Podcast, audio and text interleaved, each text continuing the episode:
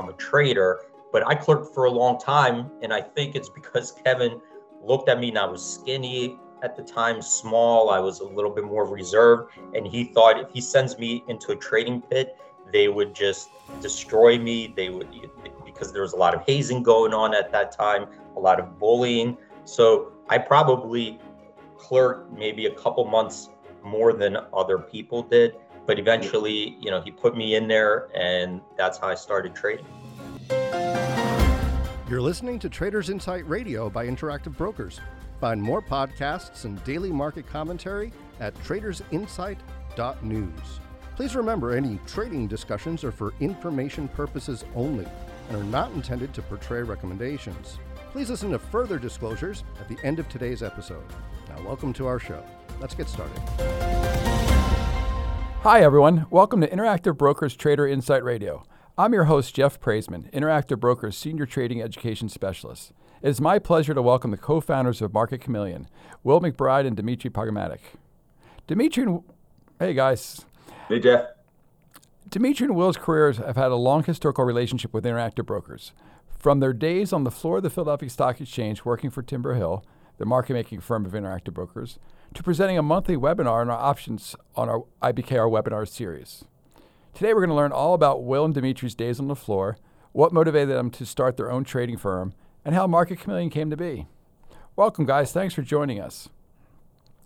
Th- hey, Jeff. Thanks for having us, buddy. Uh, my pleasure. The three of us go back over 20 years, and we all met as floor traders on the Philadelphia Stock Exchange. I'd like to give our listeners some insight on your work experience prior coming to the Philex. Yeah. So, Will, you want to start with yours? Yeah. Well, my work experience was uh, went from flipping pizzas to selling baskets. Uh, and always dreaming of being involved in the financial markets. After I graduated from college, we were uh, kind of in the midst of uh, a market slowdown. So there were very few jobs on the street. Uh, I graduated from a state university, University of Vermont, uh, and the one job I was able to get was with a, uh, an importing company that sold uh, wicker furniture and baskets. And from from there, I was brought down to the Philadelphia market to handle South Jersey and Pennsylvania as my territory. And I worked extremely hard every day out on the road as a salesman. And after that, I got a job as a, a general manager at Domino's Pizza, hoping to basically franchise with Domino's at the time. This was uh, late 80s, early 90s. Uh, there was still a market actually to uh, franchise with Domino's at the time, and uh, I worked very hard again. And anyone who's been in the service business, the uh, restaurant industry, realizes you are working when everyone else is off. For almost two years, I had very inter- very little interaction with friends, family. I just worked and had, you know, basically from Saturday when I closed at 3 a.m. to uh, Monday evening when I came back to run the shift, you know, that was my time off. And I, I realized there had to be something better. And, you know, the, the, whole time I would read the journal every morning. I had a real interest in the financial markets. And at the same time, I was, you know, experiencing my first couple years out in the workforce. A buddy of mine who was selling computers, he was a couple years older. He was selling to floor traders in Chicago and hedge funds in Chicago basically computer networks. And uh, he was able to get me a job uh, or an interview with Iowa Grain in Chicago. So I went out for a week, was able to get a job, and basically moved to Chicago to get in this business. Uh, started on the board of trade with Iowa Grain. So that's kind of how I got my first foot into the floor of the financial uh, markets. I mean, that's really too. When you think about it, it, it it kind of still ties back to um, you know we're such a big technology firm, and it you know it ties back to the fact that your exposure to the floor really you know the original thing was you through a technology firm getting down there and then you know developing your interest in trading and, and different products and being on the C, you know board of trade you know it's really full circle right like yeah totally totally full circle and my my uh, trip to Philadelphia was just you know and that's how I ended up in the options business, right? There were very there were lots of exchanges that traded options. For the board of trade, I was dealing in the 30-year bond, uh, working in the pits there. I, I dealt in the the wheat pit, the grain pits, you know, corn. Uh, you know, it was the basically the commodities market w- was based in Chicago. They did have the biggest options exchange as well, CBOE, and I knew a lot of people who worked over there. But you know, there were lots of options available for someone trying to, you know, get into the business in Chicago. But the rest of the country, there was a a small options exchange and stock exchange in San Francisco, the P Coast, and then Philadelphia had a small market uh, with a, a small currency exchange, a stock exchange, but a burgeoning options exchange. And uh, you know, it was my ticket back to the East Coast was tr- trying to get down to that Philex, and that's how I ended up actually with Timber Hill. I got a job as a clerk there and came back east probably after a year and a half in Chicago. What about you, D? How did you get to the floor? What was your early work experience? So prior to Timber Hill, I was recruited at Penn State by a brokerage firm called Olde Discount Broker. And this was a full service brokerage firm, and they were actually the first ones that offered commission free trading. So when I started working there, my job was to cold call people and try to find customers. That was a sales job. And we would have to call them and say, hey, open an account with Olde Discount Broker. We have commission free trading. But the problem was everybody thought it was a scam because back then, well, what do you mean it's commission free? How do you make money? When I learned about it for the first time is the market making aspect of the business. And Olde Discount Brokers had a market making arm and a brokerage arm. And their market making arm made money from the spread, right? So they would have bids and asks and they would trade in the securities, in the stocks, and the brokerage arm would provide that order flow. It was very difficult to explain to people, but really that probably one of the first firms that started commission free trading. Um, you had to have a certain amount in your account, but once you had that amount, they did provide a full service, they did have research. And if you traded with Olde discount, they wouldn't charge a commission. Now it's kind of common. People are, are expecting it. Back then, commissions were very high. You didn't even have at that time internet based brokerage firms. It was kind of done through the phone. Then I did leave Olde discount because I didn't like sales. I knew I wanted to to be involved in trading since I was 13 in college. I studied finance, I economics, I've also been reading the Wall Street Journal since I was 13. So that's what really I knew I wanted to do. I had to leave Olde discount at, at the point because I thought, well, I don't want to be a stockbroker. I don't want to cold call people. I don't want to be involved in sales. A friend of mine from college knew I wanted to trade. He's he gave me the contact number to Kevin. Uh, that's um, I would say that's Kevin Fisher, the uh, manager of the floor of the Philadelphia Stock Exchange. I contacted Kevin. I sent him the resume. He interviewed me. Then I got a job as a clerk, and that's how I started on the Philadelphia Stock Exchange. And Philadelphia Stock Exchange for me was easy because I grew up in Philadelphia, so that's how I ended up on the Philadelphia Stock Exchange. Yeah, you're also lucky. Kevin had a, a soft spot for anyone from Penn State. That's true. He had a soft spot for anyone from Penn State. I think he had a soft spot actually for me because I clerked. I was probably uh, with Timber Hill, when you started out, you would go through training, you had to clerk, you would become a trader. But I clerked for a long time, and I think it's because Kevin looked at me and I was skinny at the time, small. I was a little bit more reserved, and he thought if he sends me into a trading pit, they would just destroy me. They would because there was a lot of hazing going on at that time, a lot of bullying. So I probably clerked maybe a couple months more than other people did. But eventually, you know, he put me in there, and that's how I started trading. Yeah. And I mean that's that's so interesting too. That like you know you look at both of your stories. You know, Will, you, you kind of got involved through sort of a roundabout way through technology, selling technology to the floor, and getting exposed to it that way. And then Dmitry, you know, you started off on the brokerage side, but got exposed to market making again, sort of, you, you know, sort of on the other end of it. Even though you were interested in trading before, and and obviously that spread is so different than now the zero commissions with payment for order That's flow. right. That's really the the driving cause of the zero commissions you see now for all the you know all the brokers. And you know, and clerking too. That's it's interesting. You guys both bring, bring up clerking because that's really a career path that's you know kind of gone the wayside, right? Like you, you know you could when the floors were super active, you would start off as a clerk, get your feet wet, learn sort of on the job. You know, kind of almost like an apprenticeship, you could say, right? exactly like a, an apprenticeship. It was the best of times and the worst of times, right? It was the best of times because you actually got a job, your foot in the door to something that you somewhat dreaming about, like you really wanted to get down to the floor, right? And then the experience of clerking, you know, had a lot of downs too, right? You were the lowest person on the totem pole. Traders were, you know, wouldn't treat you great. You know, you'd be doing, you were at their beck and call to get things for them, help them out. And in Chicago, in particular, you you stayed later. You you re- you know you checked all the trades. Uh, Timber Hill, it. I mean, we had to check the trades too, didn't we, D? When we were down there, Yeah. I forget. Definitely, because when we started out, it wasn't as electronic as, as, as it is today.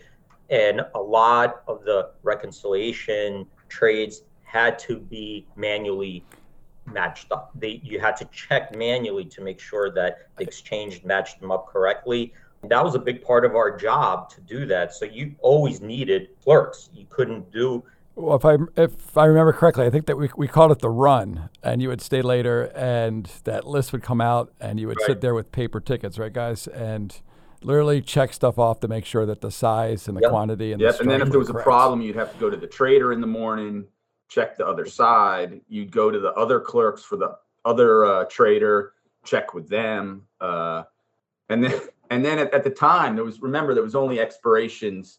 You're only trading one month, right? There were no, you know, people talk about weeklies all the time. There was nothing like that. It was everything was once a month. You would have expiration. On, on expirations, you had to come in. You had to come in Saturday, right? Saturday, you had to make sure everything was okay. It was a different world back then, for sure. Looking back at it, from all the stages that this industry has gone through, it's really an amazing thing to watch it, at least from our perspective, early 2000s to what it is today. One of the things that Philadelphia Stock Exchange offered at the time, and Will was making this point, was that it was a regional exchange and the regional exchanges offered opportunities that you couldn't get on, on the New York Stock Exchange because to, to get on the New York Stock Exchange, it was like this exclusive club.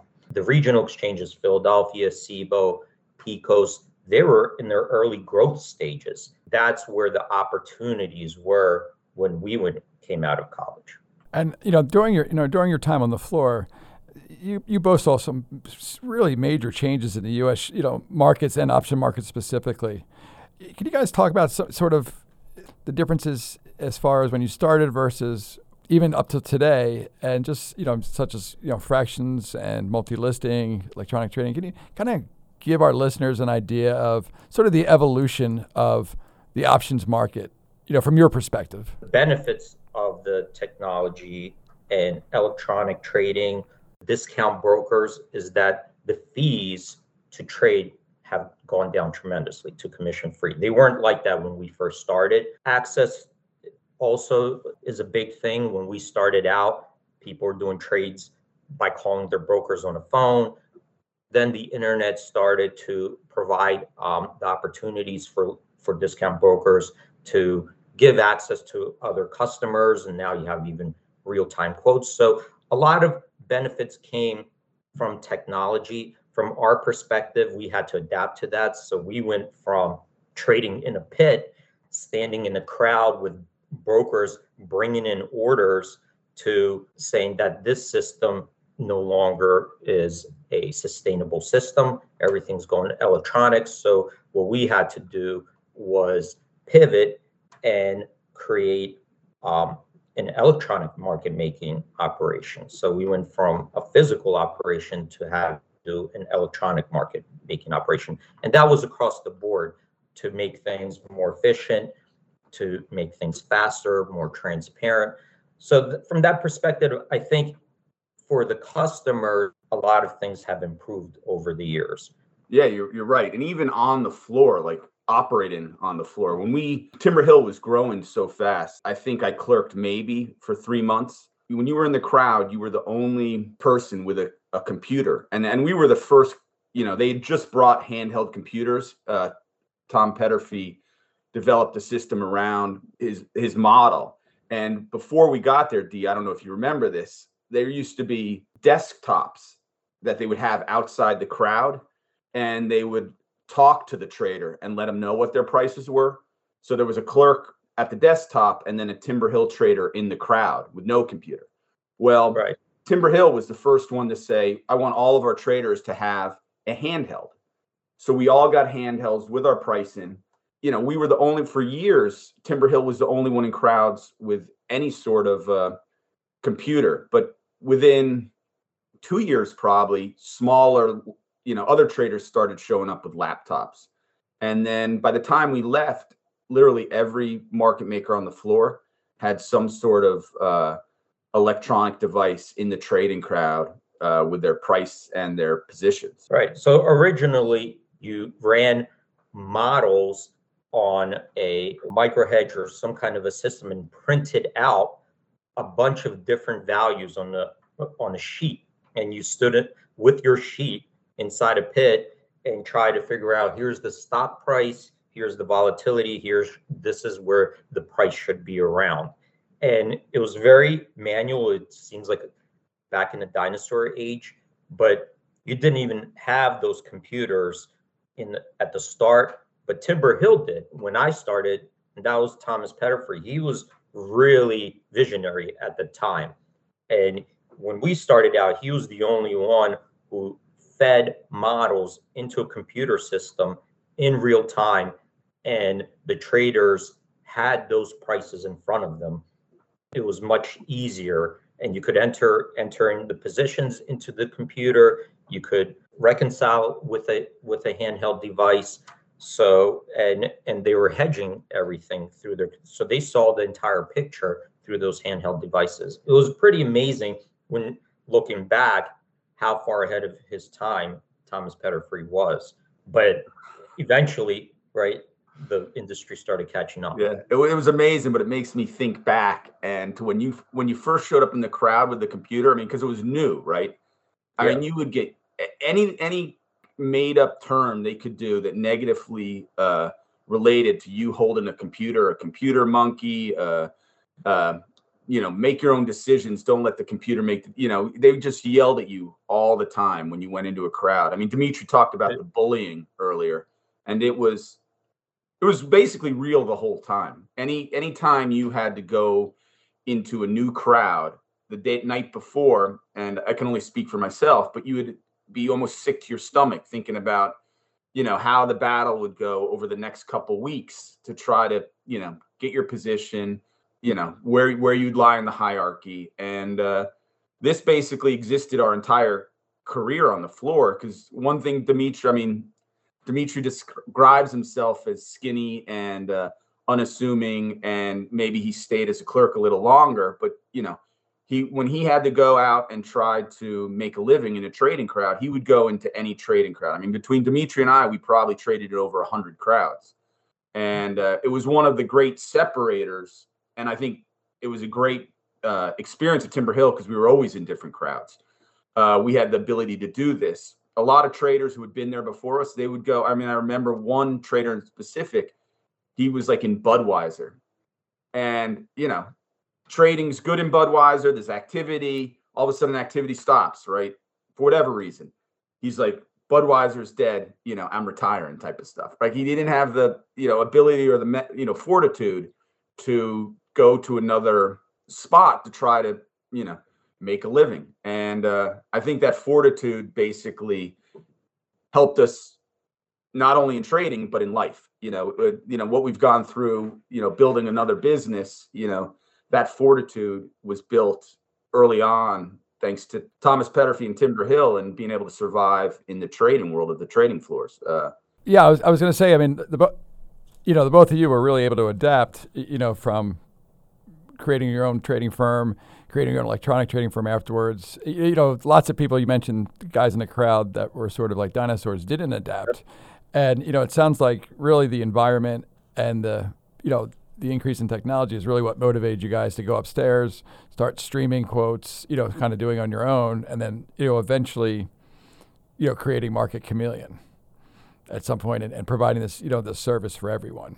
Yeah, well, it was a long it was a long process, and it was you know thankfully Dee's always had a a, a head for technology, and his brother, who's an, another partner, is a, a programmer. Thankfully, Dmitry was able to build a team of talented tr- you know programmers who uh, have te- and it's been a, a long process. And again, you know, looking at it now, you're like, how would we ever start this, right? But you know, it was never say you know die never quit attitude that helped us do it because uh you know just moving i mean you remember when we streamed our first quote d into the you know the marketplace how stressful that was i mean it was really it's stressful. incredible right you're sending yeah. out markets to the world based on a, a program that you've developed and all the interconnectivity and you know all the worries that sit in the back of your head when you're sending out those markets was real and then we slowly built up and built up and built up and by the time we were at our, our maximum, I mean, how many how many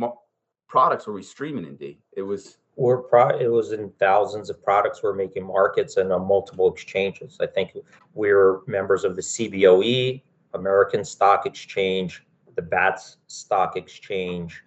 So we're streaming at the same time to multiple markets in thousands of products, and it was all done through code. And yeah looking back it was very it was very difficult.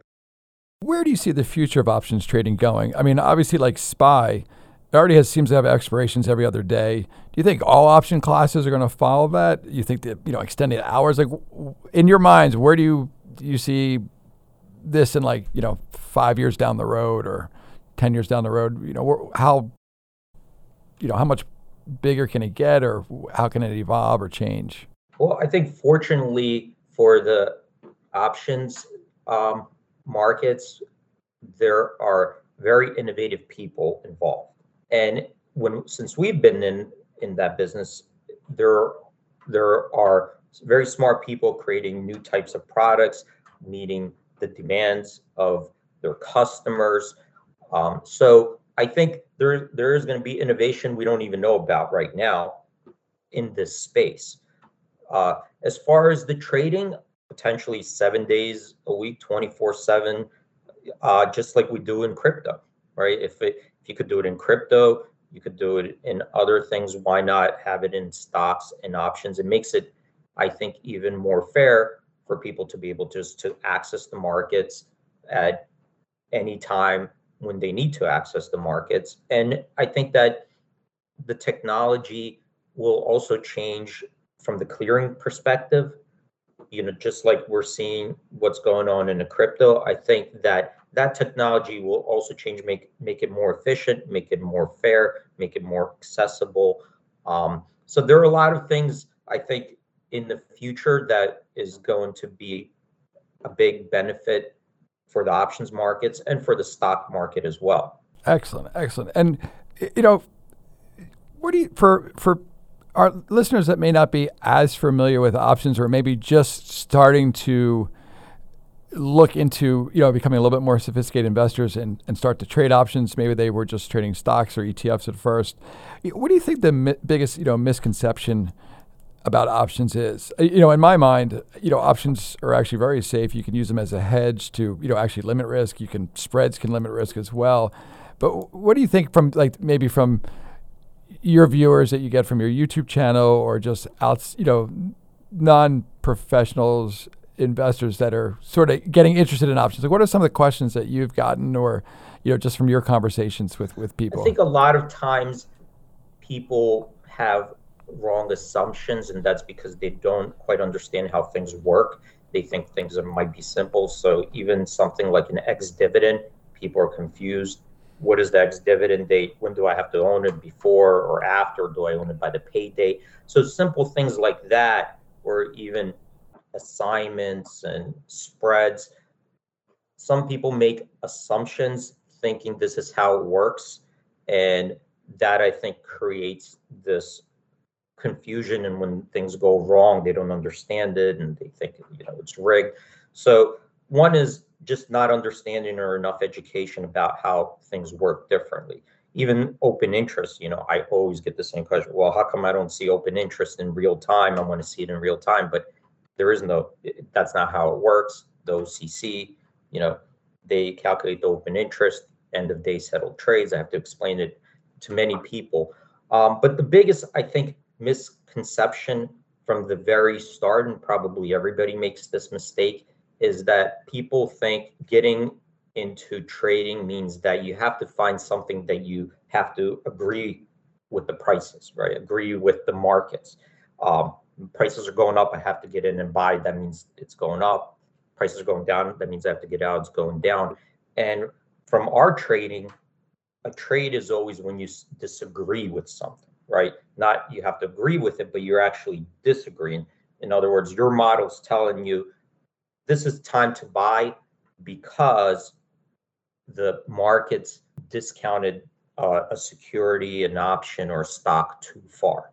Or this is time to sell because my model says that the premium built into this stock, into this option, is too high and and it should come down to some kind of more normal level. And that that is a big difference when you're looking at a model that's telling you something's discounted too far down or or priced too that's a big difference from what i see people trying to kind of go right straight to the execution and chase prices. And everybody, I think that's how they start out. They open up their computer, either they're looking at a chart or they're looking at a streaming price you know, or flash and quote, and they try to chase prices. And that always fails. You know, that that's not sustainable. It's not a real model. You know, there's no logic behind that. So I think people try to trade on impulse basically. That's how they do. The first thing they do is they try to trade on impulse, they try to trade on instinct, and they don't realize that it's not the execution, it's really all the preparation for you to execute a trade. So it's I mean it's really what you're saying, it's really research, logic, math. You know, it's it's not emotion. It's it's it's really taking emotion out of it and going and that kind of leads us to really you know your Market Chameleon um, platform and the information provides your subscribers. And I, I kind of want to know, I want to kind of pivot over here and say, you know, actually, first question I want to know is where did the name come from?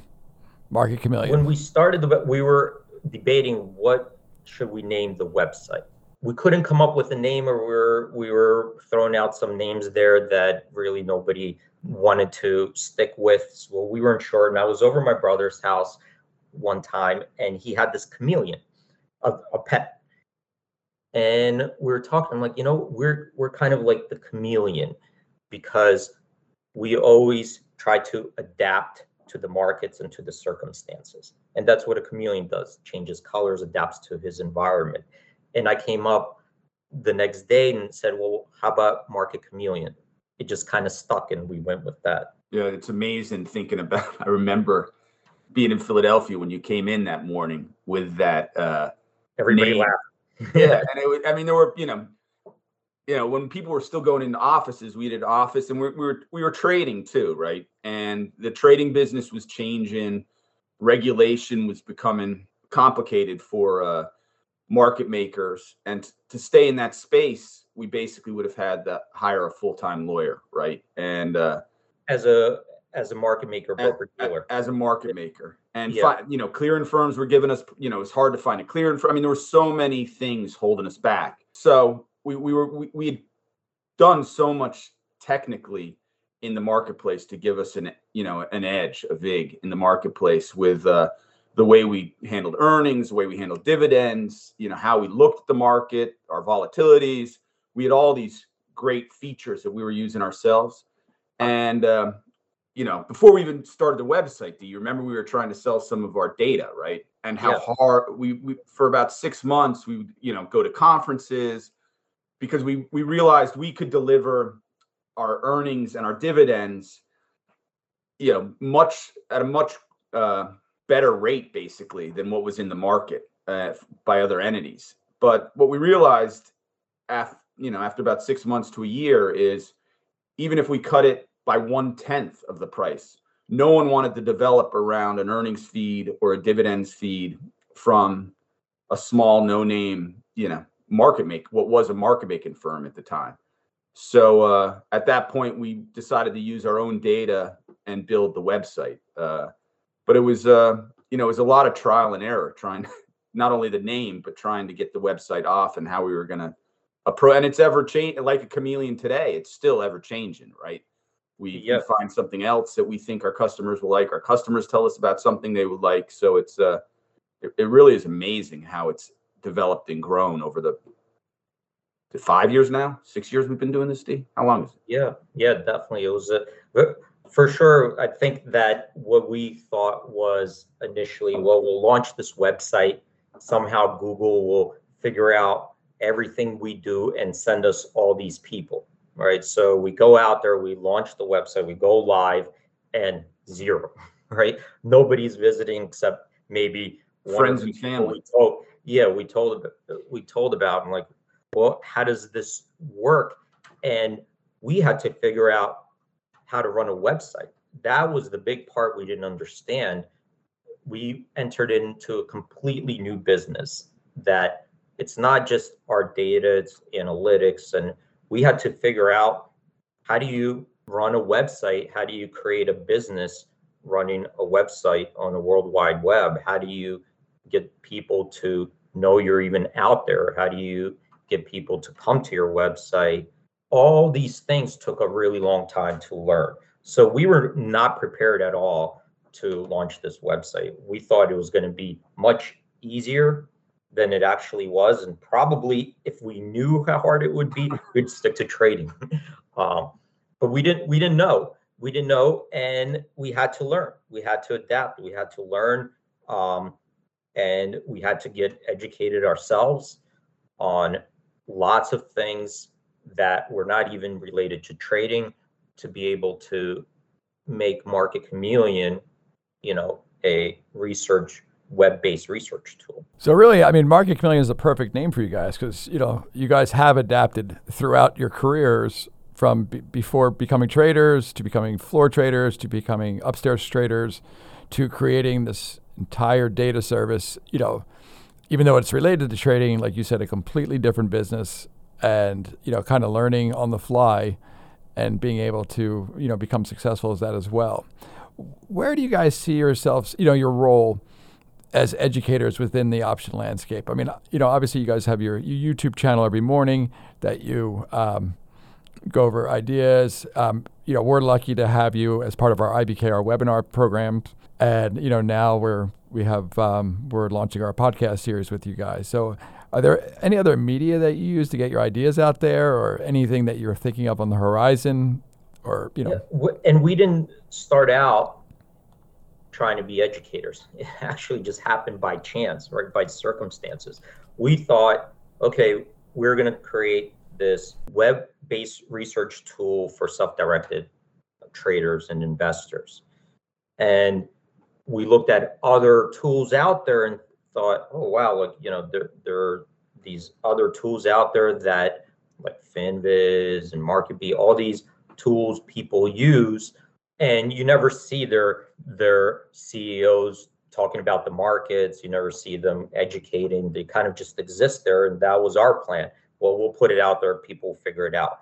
The issue we had is that we're options focused and we're model focused, very analytical, you know, statistics, and it's not simple. So we were forced to kind of go out there from the feedback from our customers and help them out. You know, so if you have a website that's just listing dividends or just has an earnings calendar or just reports on earnings, people know that it's simple you don't need to get out there and talk about it on YouTube every day because we're so focused on derivatives, valuation models, statistics. We had to come out and say, all right, we need to help people out here how we view things, how these tools operate. Well, do you have anything to add? Well, I was just going to say, I was thinking, I mean, when we're started, I mean, Dmitry is so customer focused. Any customer had a question, he would basically organize a one on one session with. I mean, I don't know how many one on ones have you done? Thousands? With Probably in the hundreds. And that's when I started to discover well, wait a minute, the retail customers I'm talking to think a lot different than I'm accustomed to because we always talked to traders being on the floor. So once I started hearing and listening to the retail customers, I started to realize, whoa, they think a lot differently. They're assuming a lot of things out there. They're confused maybe with how things actually work. You know, just just simple things like I mentioned before, ex dividend, you know, or or a split or a other type of corporate action. People get confused. Um, even expiration, you know, or when do you exercise a call? When do you exercise a put? Why would somebody want to exercise it? All this for us was natural. We just knew the answers. Out there, not a lot of people do. It takes time to learn. Sometimes you have to make mistakes to learn, but from the retail side, I think that's probably one of the things that probably because of discount brokerage, because of free commissions, there's a lack of education out there from the brokerage. There, you don't have that full service brokerage firms anymore holding your hand, walking you through things, explaining, doing research for you. And that's the void, right? So when you're on your own, yes, you you get low commissions or zero commissions. You get fast ex- executions. You get, um, you know, trade through rules. You get to benefit from all that, but because it's free, there is nobody out there holding your hand.